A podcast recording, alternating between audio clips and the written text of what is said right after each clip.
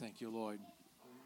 It's good to be with you this morning and just to uh, enjoy the freedom and the liberty of the Holy Spirit that is in this place.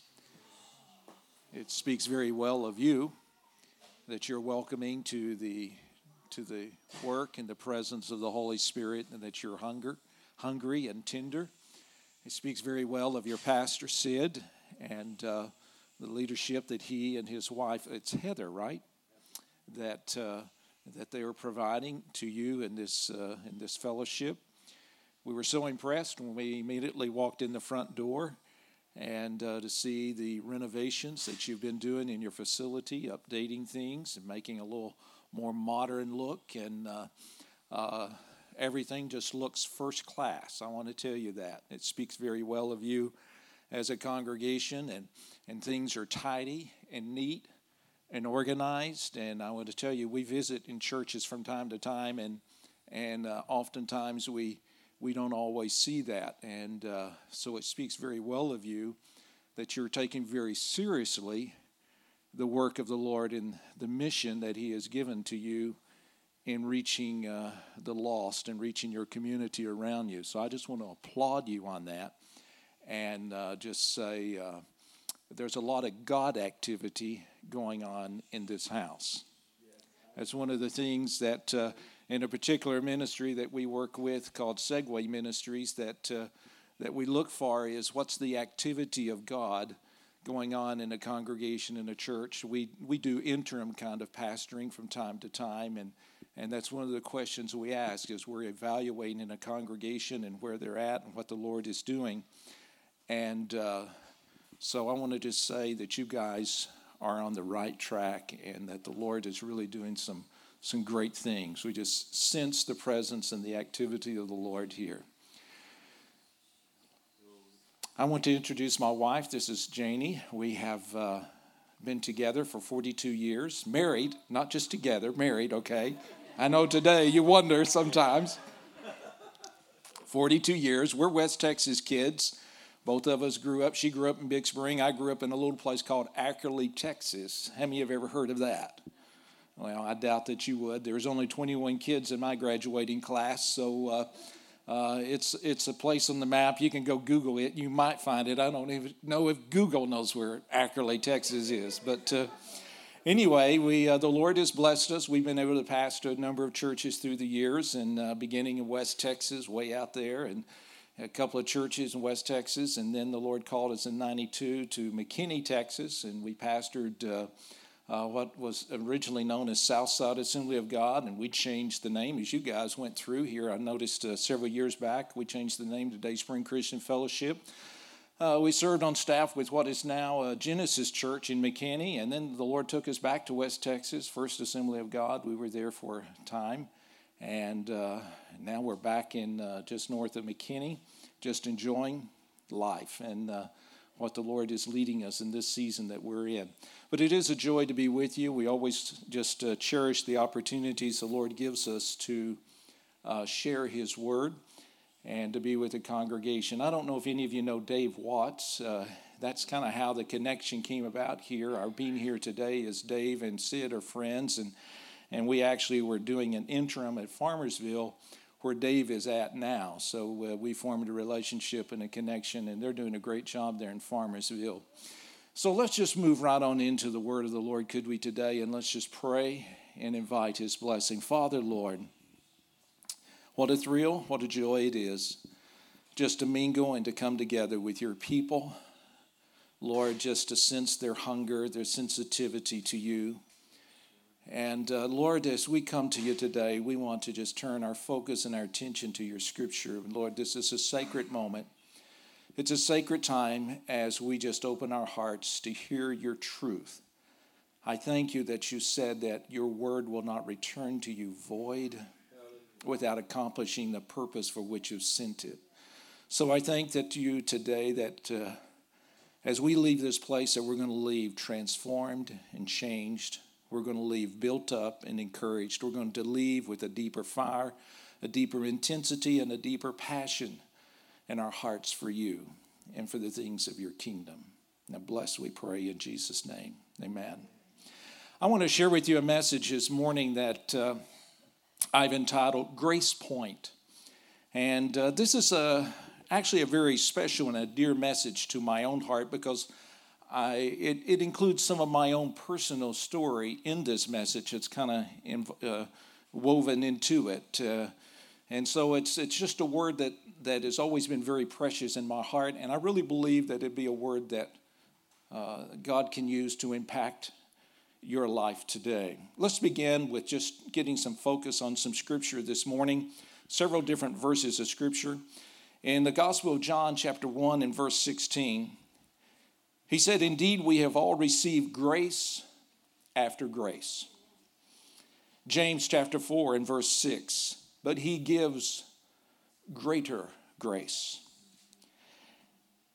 And then in Zechariah chapter 4 and verse 7, then he said to me, This is the word of the word, Lord to Zerubbabel, not by might, nor by power, but by my spirit, says the Lord of hosts.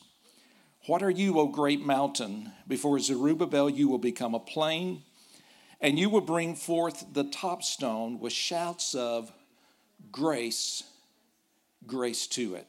I want you to say those last words with me, that last phrase. Would you say, grace, grace to it?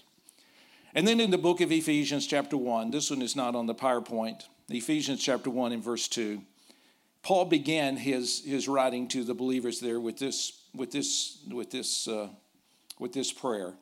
He said, May God our Father, the Lord Jesus Christ, give you, give you grace.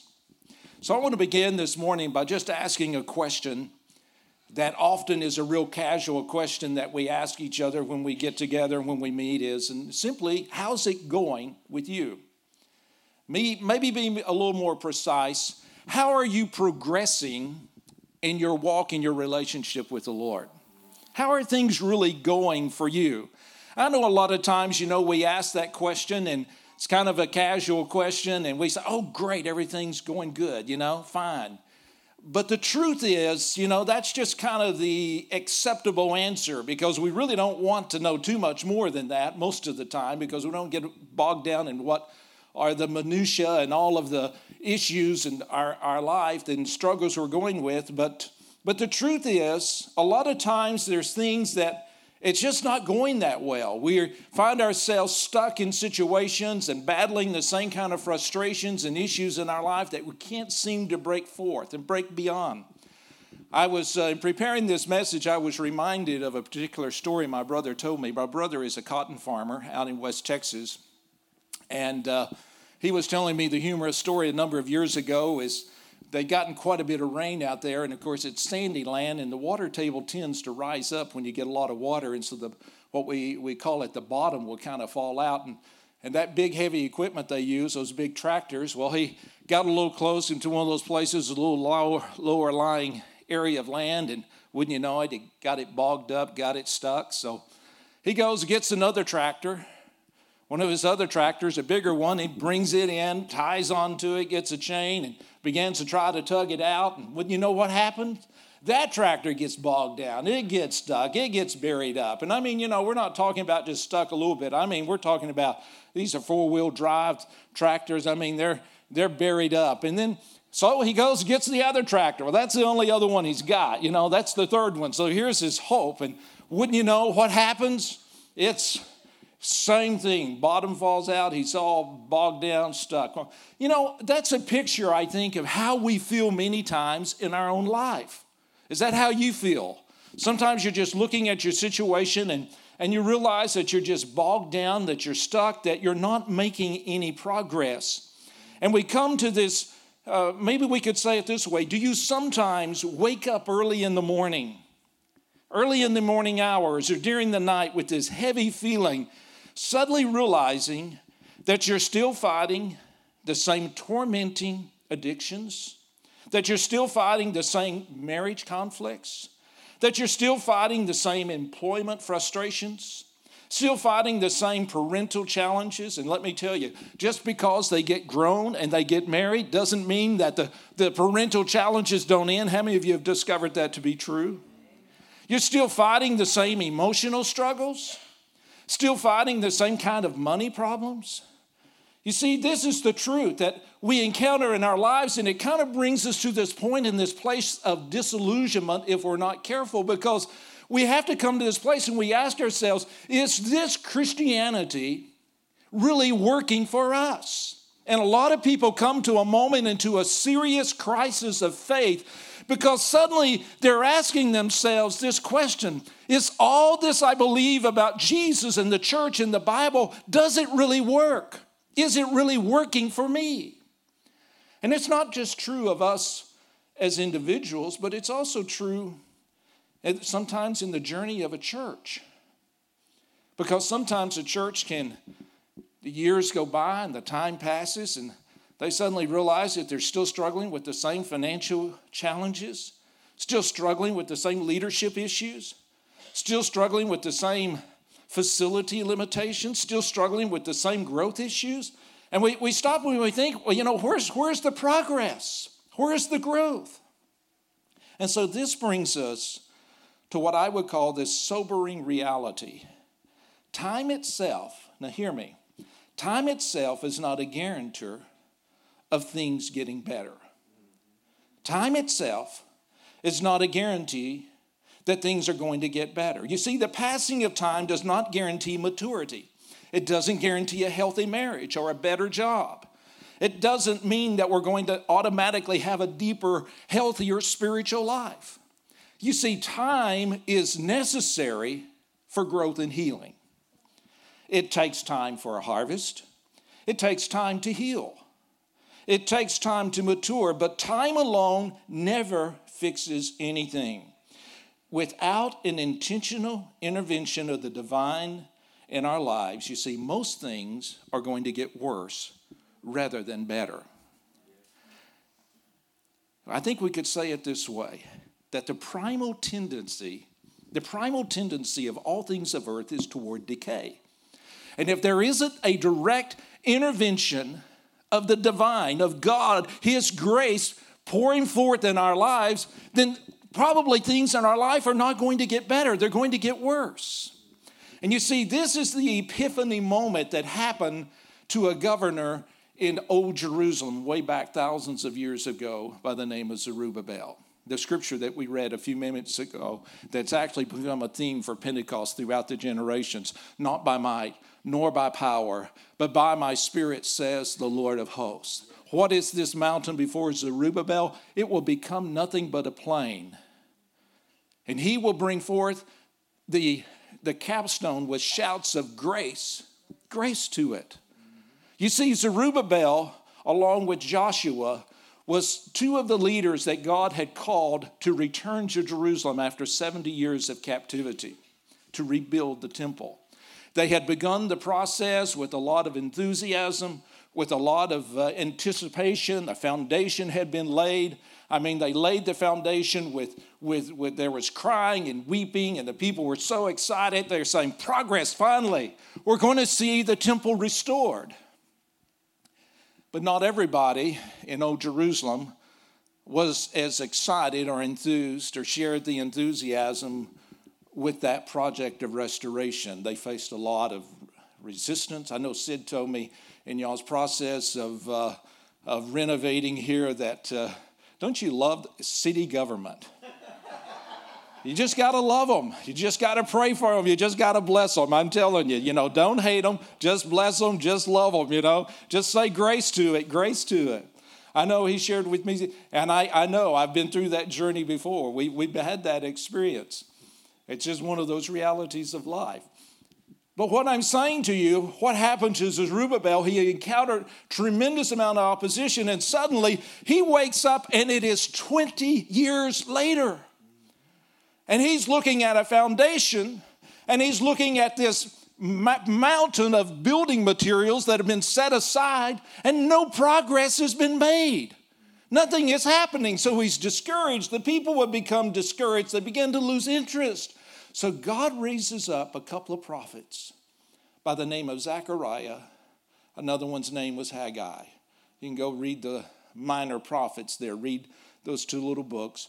And they come with a word of encouragement, a word of inspiration to encourage the people to continue to work.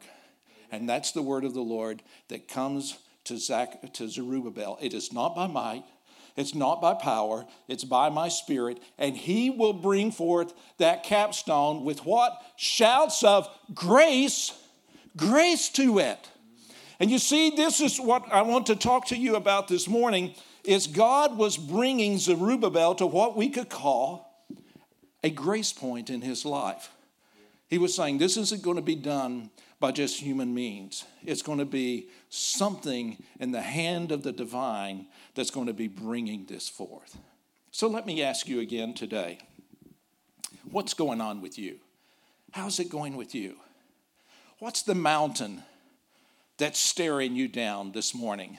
What is it that you're struggling with that you can't seem to get beyond? What are the parental challenges that you've been fighting for year after year? What is it that's going on in your marriage? What's going on in your personal life that you've not been able to break through, that you need to come to what we could call a grace point? Maybe you have woke up and you just said, you know what? I've been doing this for all of these years and it seems like nothing is changing. You're having that epiphany moment. You see, that's what happened to us. And Janie and I were pastoring what had become, we changed the name to Dayspring Christian Fellowship in McKinney. If any of you know about the north area of Dallas, as I'm sure you do, you know, when we came to McKinney in 1992, McKinney was about 25,000 or so, and uh, we just watched the city explode with growth. But we weren't enjoying that growth. God called us to a church that was an aging congregation. And surprisingly, for the facilities they had, they had a lot of debt, almost a half a million uh, dollars in debt. And that was a lot back in that day. Doesn't seem like a lot today. Uh, it was a divided congregation. We didn't have a very good location in the city. And so it was deeply frustrating to us as we watched the city around us exploding with growth, and, and, and here we were just, just barely hanging on to what we had. We weren't experiencing that growth. And so finally, in 1999, we sold our property, took a step of faith, sold our property. We were able to finally pay down most of our debt, and we launched out, began to meet in a school. And we thought, well, this is going to be the answer. This will be a solution for us. We're in a better location, we're visible. And then suddenly, four years passes, and I wake up one morning and I realize that after four years of meeting in a school, that we're still not anywhere closer to being where we need to be. We're just, again, holding steady about where we were. And I thought, Lord, we've got to have something to happen. So Charlie Tuttle, who is the pastor, had just become the pastor of Family Worship Center in McKinney, he calls me up one late one Sunday night and he says, How's it going? And I said, Well, we're struggling. It doesn't seem like we're getting anywhere. And he said, Well, why don't you guys just come over and join us? Well, you see, Southside Assembly of God was a split off of what was originally the old full gospel Assembly of God in McKinney. And so, what we really saw, we were able to be a part of something that was just really great. It was a grace point for us because we saw the reunification of those two congregations. They had just gotten into a new facility and they were maybe 150 people. We took our 70 or so people, put them together, and within a year or so, we, we went on staff with them, stayed on staff for three years. We saw that church grow to 600 people. And today they changed the name again, relocated to even a nicer location, a nicer facility. It's called Genesis Church. And so we saw God, that became for us a grace point. It wasn't what I imagined, it wasn't what my dream necessarily was, but I want to tell you, God was in it. And it, it was something that, that uh, a, beautiful, a beautiful situation came out of that. And I'll tell you, two of the best things is I got two great son in laws out of the deal. How, how many of you moms can say amen to that? I mean, for your daughters to find a good, spirit filled believer in Christ. Uh, one of them took her off to Wisconsin, but we'll forgive him for that. Yeah, my two grandkids. Can you imagine all the way in Wisconsin? But it was a grace point for us.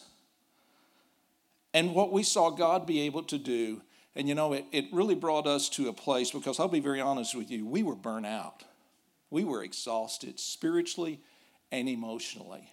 And those three years that we were able to spend at Family Worship Center, just being able to be a part of a congregation that was thriving and alive and growing, was so life giving to us. So it was an epiphany moment, it was a grace point for us. And you see, sometimes God needs to bring us to that point in that place where, you know, maybe things just aren't moving forward as we like. And, you know, I want to say this God will manifest His grace in each one of our lives sovereignly as He chooses. How He worked in mine may not look anything the way He works in yours, it may be different. God is creative. But He does want, He does have grace for us, whatever point and whatever place that we encounter. You see, a grace point will alter our present reality.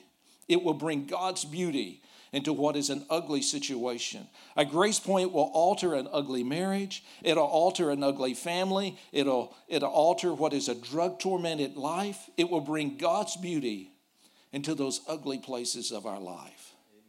That's what a grace point, and that's what I'm talking about this morning. So I want to share with you very quickly this morning what I want to call are three dynamics of a grace point. The three dynamics, and they're taken from the writings of the Apostle Paul out of the book of Ephesians. And Paul, as he talks about, it's actually uh, his prayers that he prays for the believers at Ephesus. And he talks about a grace point and these three dynamics that are involved and included in a grace point. You see, you see, God is, uh, Paul is writing out of his out of his experience. He's not just writing out of theory. He's not just writing, you know, we can sing the songs about love or we can sing the songs about God's power, but Paul experienced it in his life. He is writing out of his own experience. And that's what I want to talk to you this morning about is that God wants to bring us, when He brings us to that grace point in our life, He is bringing us to a point in a place where we are experiencing the divine in our life. Let's look at the first one. In fact, let me just give you all three so you'll know where we're going here. A grace point is going to include these three dynamics. First of all, it's going to be a point of revelation. It's going to be a point of experiencing a deeper depth of God's love. And third, it's going to be a point of experiencing His power. So you know where we're going. First of all, a point of revelation. Ephesians chapter 1, verse 17. Look at this verse. Paul said, I pray for you constantly, asking God, the glorious Father of our Lord Jesus Christ, to give you spiritual wisdom and insight so that you might grow in your knowledge of God. And I pray that your hearts will be, and look at this, I love this term, flooded with light. I pray that your hearts, that your minds will be flooded with light so that you can understand the confident hope that He has given to those He has called. You know, so much of the time in our lives, we don't have a clue what's really going on. You ever feel like you're just driving a car without headlights on a moonless, uh, cloudy night? I mean, you know, where am I? What's going on? God, why is this happening? I mean, sometimes it just seems like we're just eclipsed in darkness.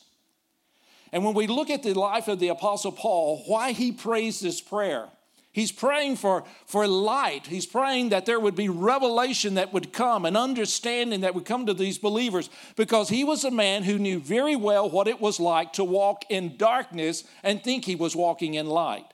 Because remember, he was the guy who was persecuting the church, dragging the Christians out, throwing them into jail. He was there at the stoning of Stephen, applauding the whole thing, and he thought he was doing God's work.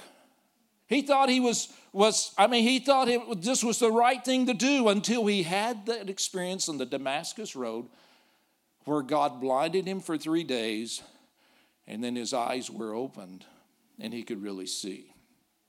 So Paul had a what we could call at that Damascus Road a grace point in his life where God brought the light to him to turn the lights on so he could really see what was going on. You know, I want to say this. Sometimes, you know, we've pastored long enough through the years wonderful believers in Christ, wonderful men or women of God, who sometimes will get connected to a cause or to, I mean, they will see something they think is an injustice or something that's maybe out of line in the happening in the church, and, and they think they need to correct it. They think they need to stand up. They think they need to do something. They think that they're on the rights, that they're in the light, but they don't realize they've just become a tool of Satan to cause division and hindrance. And I say that to you this morning. Sometimes we need to be careful. I've seen good men, good people, love God, and they get connected to some something they see they think is an injustice or something that is out of kilter and and they don't realize they're just become like the apostle paul. They're connected to the wrong thing. And they need their eyes open.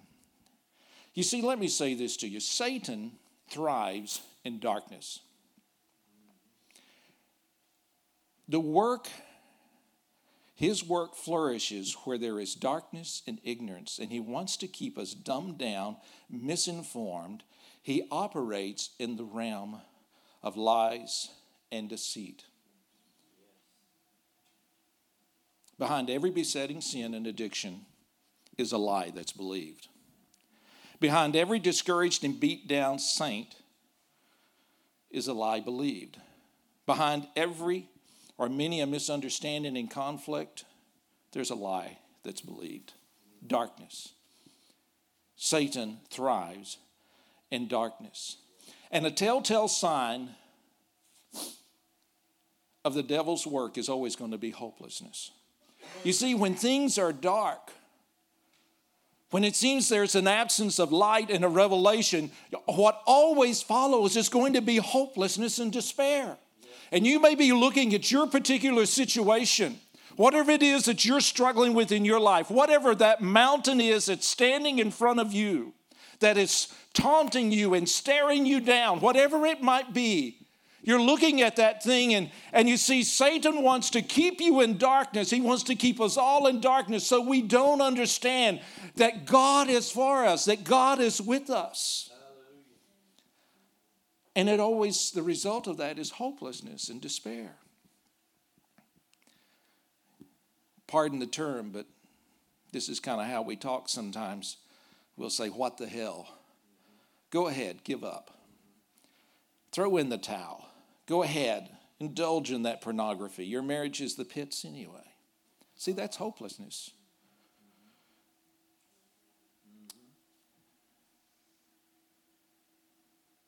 A young lady gets an abortion because she feels hopeless, that she can bring that child into the world, and that that child could have a, a bright future and hope.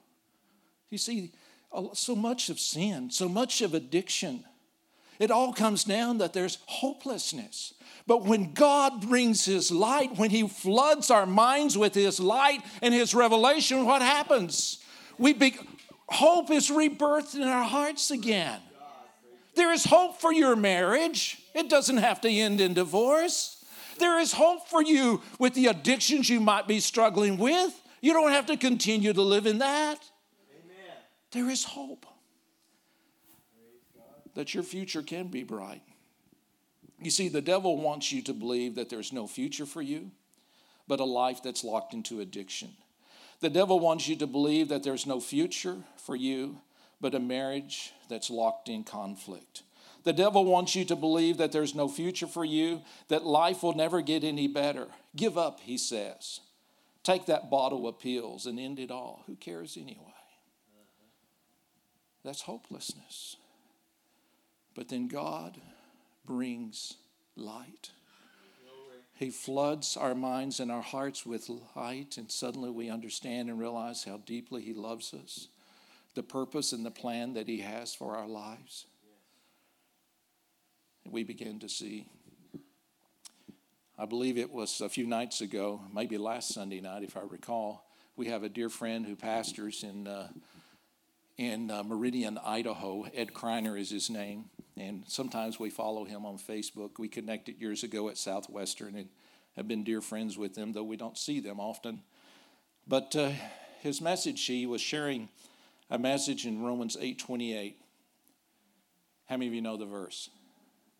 Quote it for me. Come on.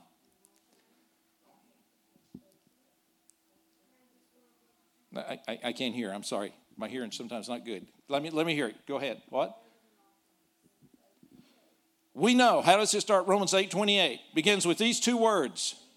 We know that God causes all things to work together for good to those who love him and are called according to his purpose. Wow, that's powerful. But I never, it never hit me as he was sharing that, that verse of scripture. And he began with simply those two words, we know. Say that with me this morning, would you? We know. You know what we're talking about? We're talking about revelation. We're talking about illumination in the spirit.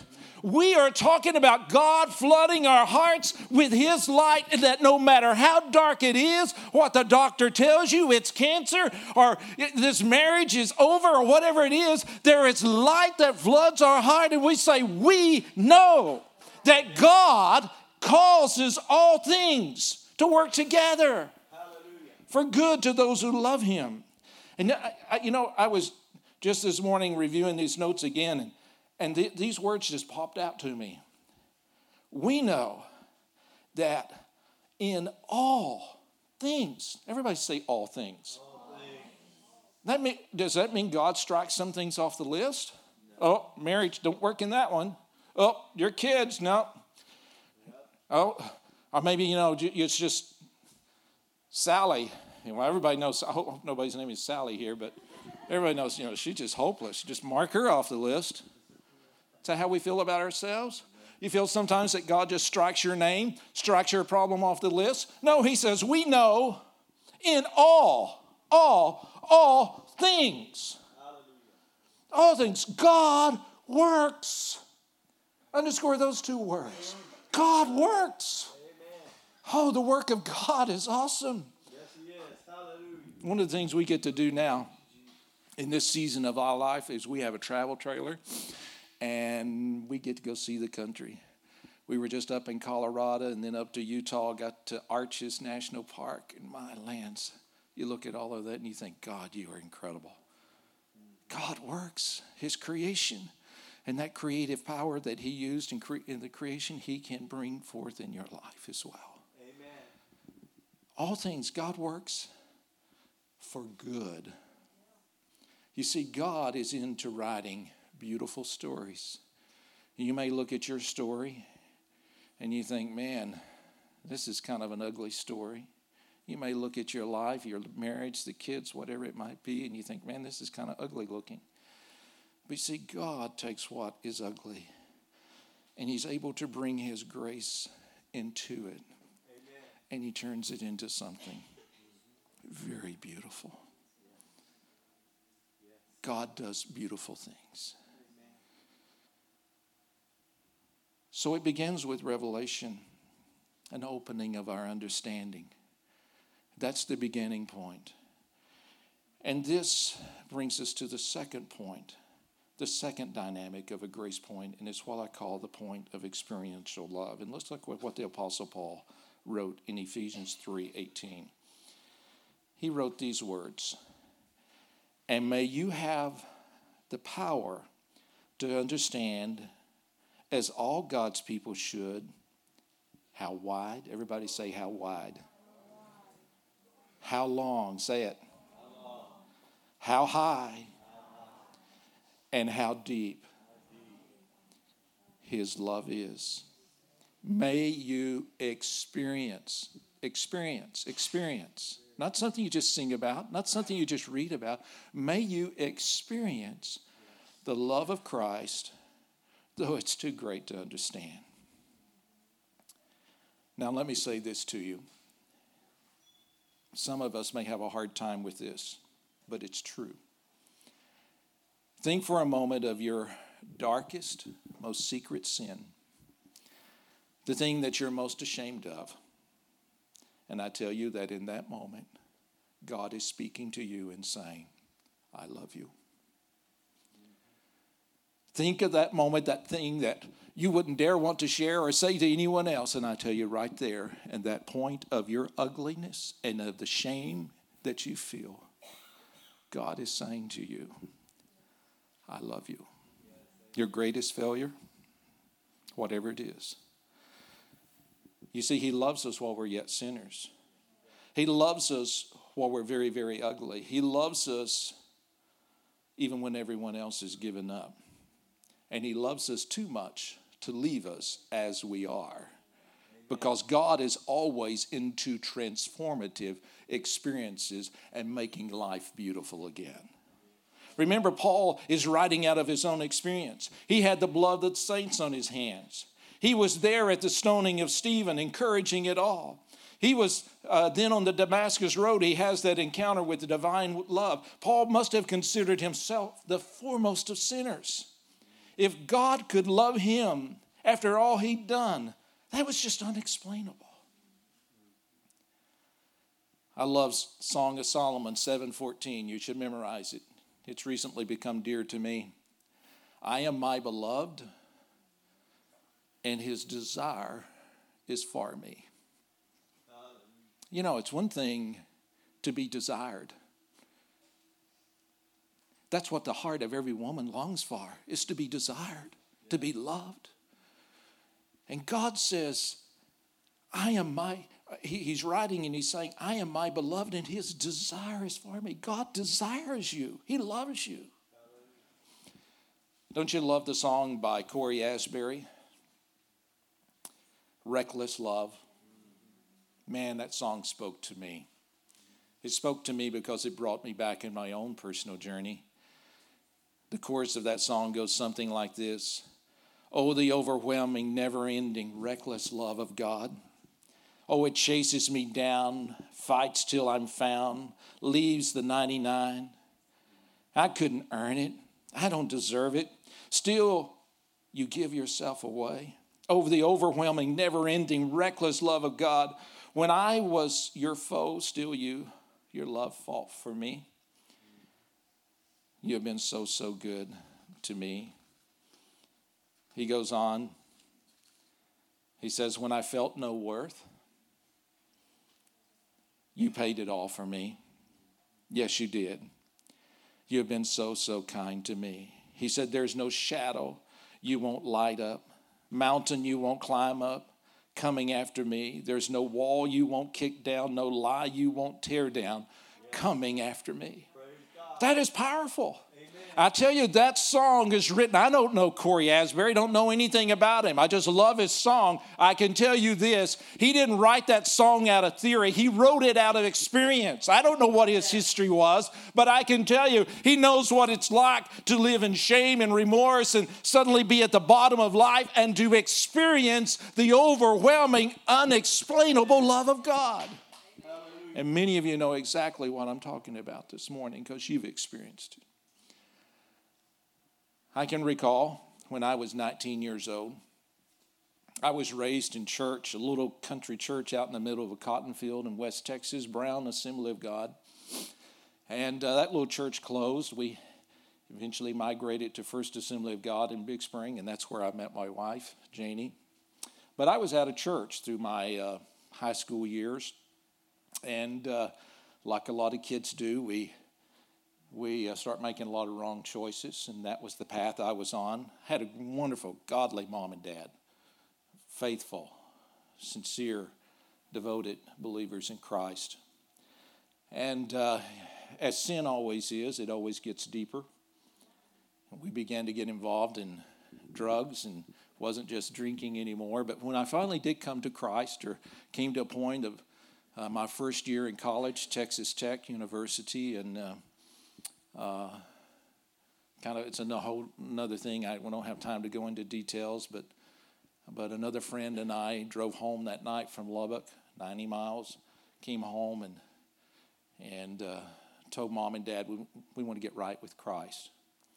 Well, you know, I'd like to tell you that at that point, into that place, when we walked into that living room early that that morning, that everything thereafter would have been just an easy transformation. It wasn't because the next year or so in my life was one of the hardest years in my life because though I had made a decision I wanted to get my life right with God again, the pull of the world, the habits that I had formed, the addictions that I had invited into my life, breaking away from the old friends and relationships was incredibly hard. You know, I was in church for two weeks, and then a next week or two, I was back out in, in the world living in sin again. And that's the way my life was going back and forth, up and down, like this. It's like, God, I want to, but I, I just, I just found myself falling, falling, and falling back into sin over and over. And some of you, maybe that's exactly kind of the, the, the roller coaster you feel like you've been on in your own life. And suddenly it came to a point in a place where I was just at the point of totally giving up.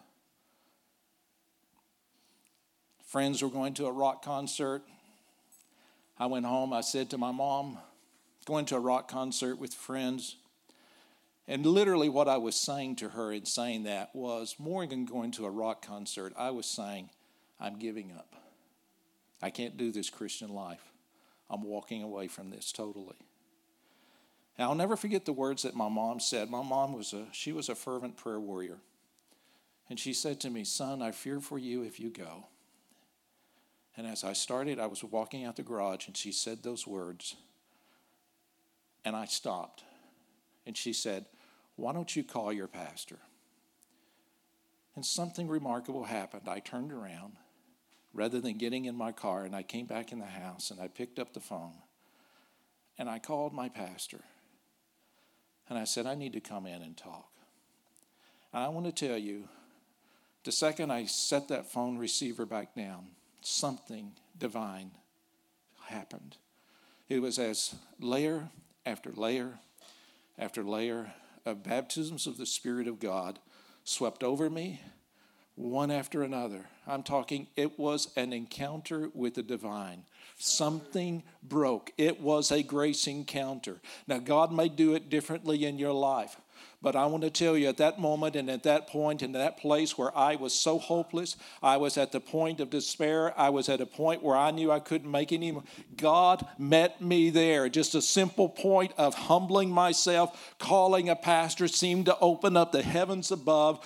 Grace was poured out, and I, I, I went on in to talk to my pastor, but I want to tell you, I was changed. I want to tell you one of the most beautiful things as we were driving out of Big Spring that day from meeting with my pastor, I met Uh, our cars met like this. My old friends, my old buddies were in a car coming into town. We were in a car going out, but there was a song in my spirit that was rising up, and it was this I'm saved and I know that I am. Have you remember that old song? I'm saved and I know that I am. You see, God did something divine. It was a grace point. And you may need to come to that point in that place in your life. You may be at the end. You're saying, this just isn't working. And I'm here today, all of these years later. Three beautiful kids who love the Lord. Two wonderful son in laws. One son needs to get married, but we're praying. All because of grace. All because of grace. Now, stop and think for a moment. You may look at your life and you may think, man, I'm on the wrong path. Things are going the wrong direction. But I want to tell you, you can wake up 10 years later, or 20 years later, or five years later, and you can see the beauty of God's grace Amen. and what He can do in, in transforming and changing the whole direction yeah. of a life. Well, let me close with this. I want to wrap up. I know we're past that noon hour. A grace point is a point of experiencing God's power. Amen. Look at these scripture and then we'll wrap up. I also pray that you will understand the incredible greatness of God's power for us who believe Him. This is the same power, the mighty power that raised Christ from the dead and seated him in the place of honor at God's right hand in the heavenly realms. Now he is afar above all any ruler, authority, or power, leader, or anything else. It is resurrection power. I don't have time to get into this.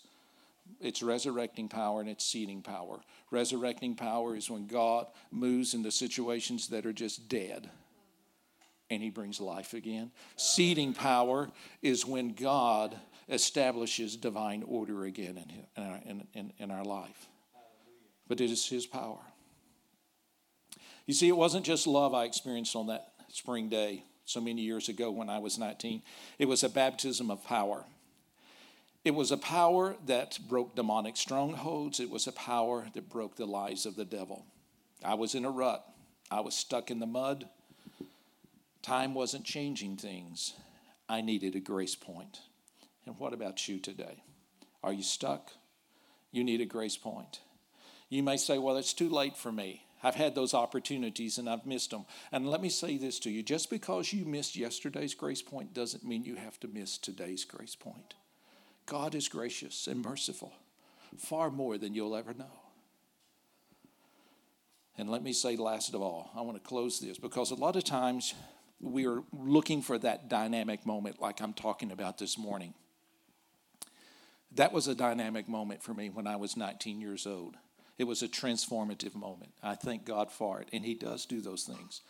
But I want to tell you something else. God will sovereignly manifest His grace in your life as He chooses. And there's something we can just call everyday grace. Paul discovered the two graces of God the grace point that transformed him on the Damascus road, and the other grace of God where he was praying, God, take this thorn in the flesh away. I'm tired of it. God said, Nope, not going to do it. My grace is sufficient for you. There are things, listen to me, there are things in your life that may not change, that are unpleasant, that you would like to see changed. Some people live with certain kinds of disabilities or physical limitations. Some people have things in their life, maybe in, in their financial situation or employment or whatever, and it does not seem to change. Let me say to you just because those things don't change doesn't mean God doesn't love you. It may mean He's choosing to manifest His grace to you with just everyday grace. Everyday grace. Everyday grace.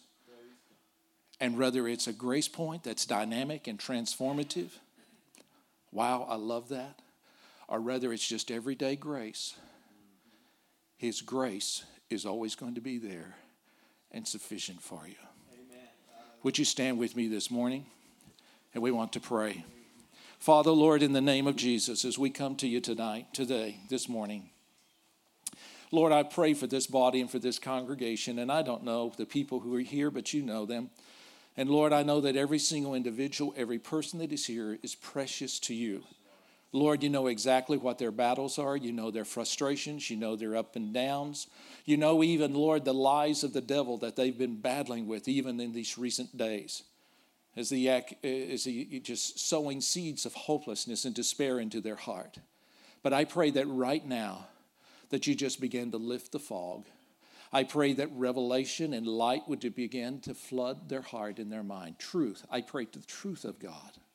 How much they're loved would just begin to, to settle upon them. Now, Father, I pray for that individual or that person today that maybe, maybe, Lord, that they've not accepted Christ as their Lord. Maybe they've come into this building this morning and maybe they've been out of church, been away from you been running from God. Lord, whatever their situation, but I pray that right now, today, this morning, that they'll make a choice and a decision that they'll say yes to you. Yes. Like I did so many years ago, they'd pick up that phone and they'd say, God, I need you. So, right now, Lord, I pray for that individual, that person. May they open their heart to you. I like to close every every service with just a prayer of salvation, just everyone praying it together. I don't know where you're at. I don't know anything about so many of you here. I just know that God loves you. And maybe you're here this morning and, and you've just been feeling something stirring in your heart, a, a realization that you need Christ. I want you to invite you just to pray this prayer with me. And uh, I'm just, I'm not going to try to call you out or have you come to the front or anything like that. I just want you to pray it with everyone that's here. Then afterwards, after we dismiss, I'm going to be up here at the front. If you want to come and just talk with me and, and want me to pray with you about something, I'll be glad to. Just share with me.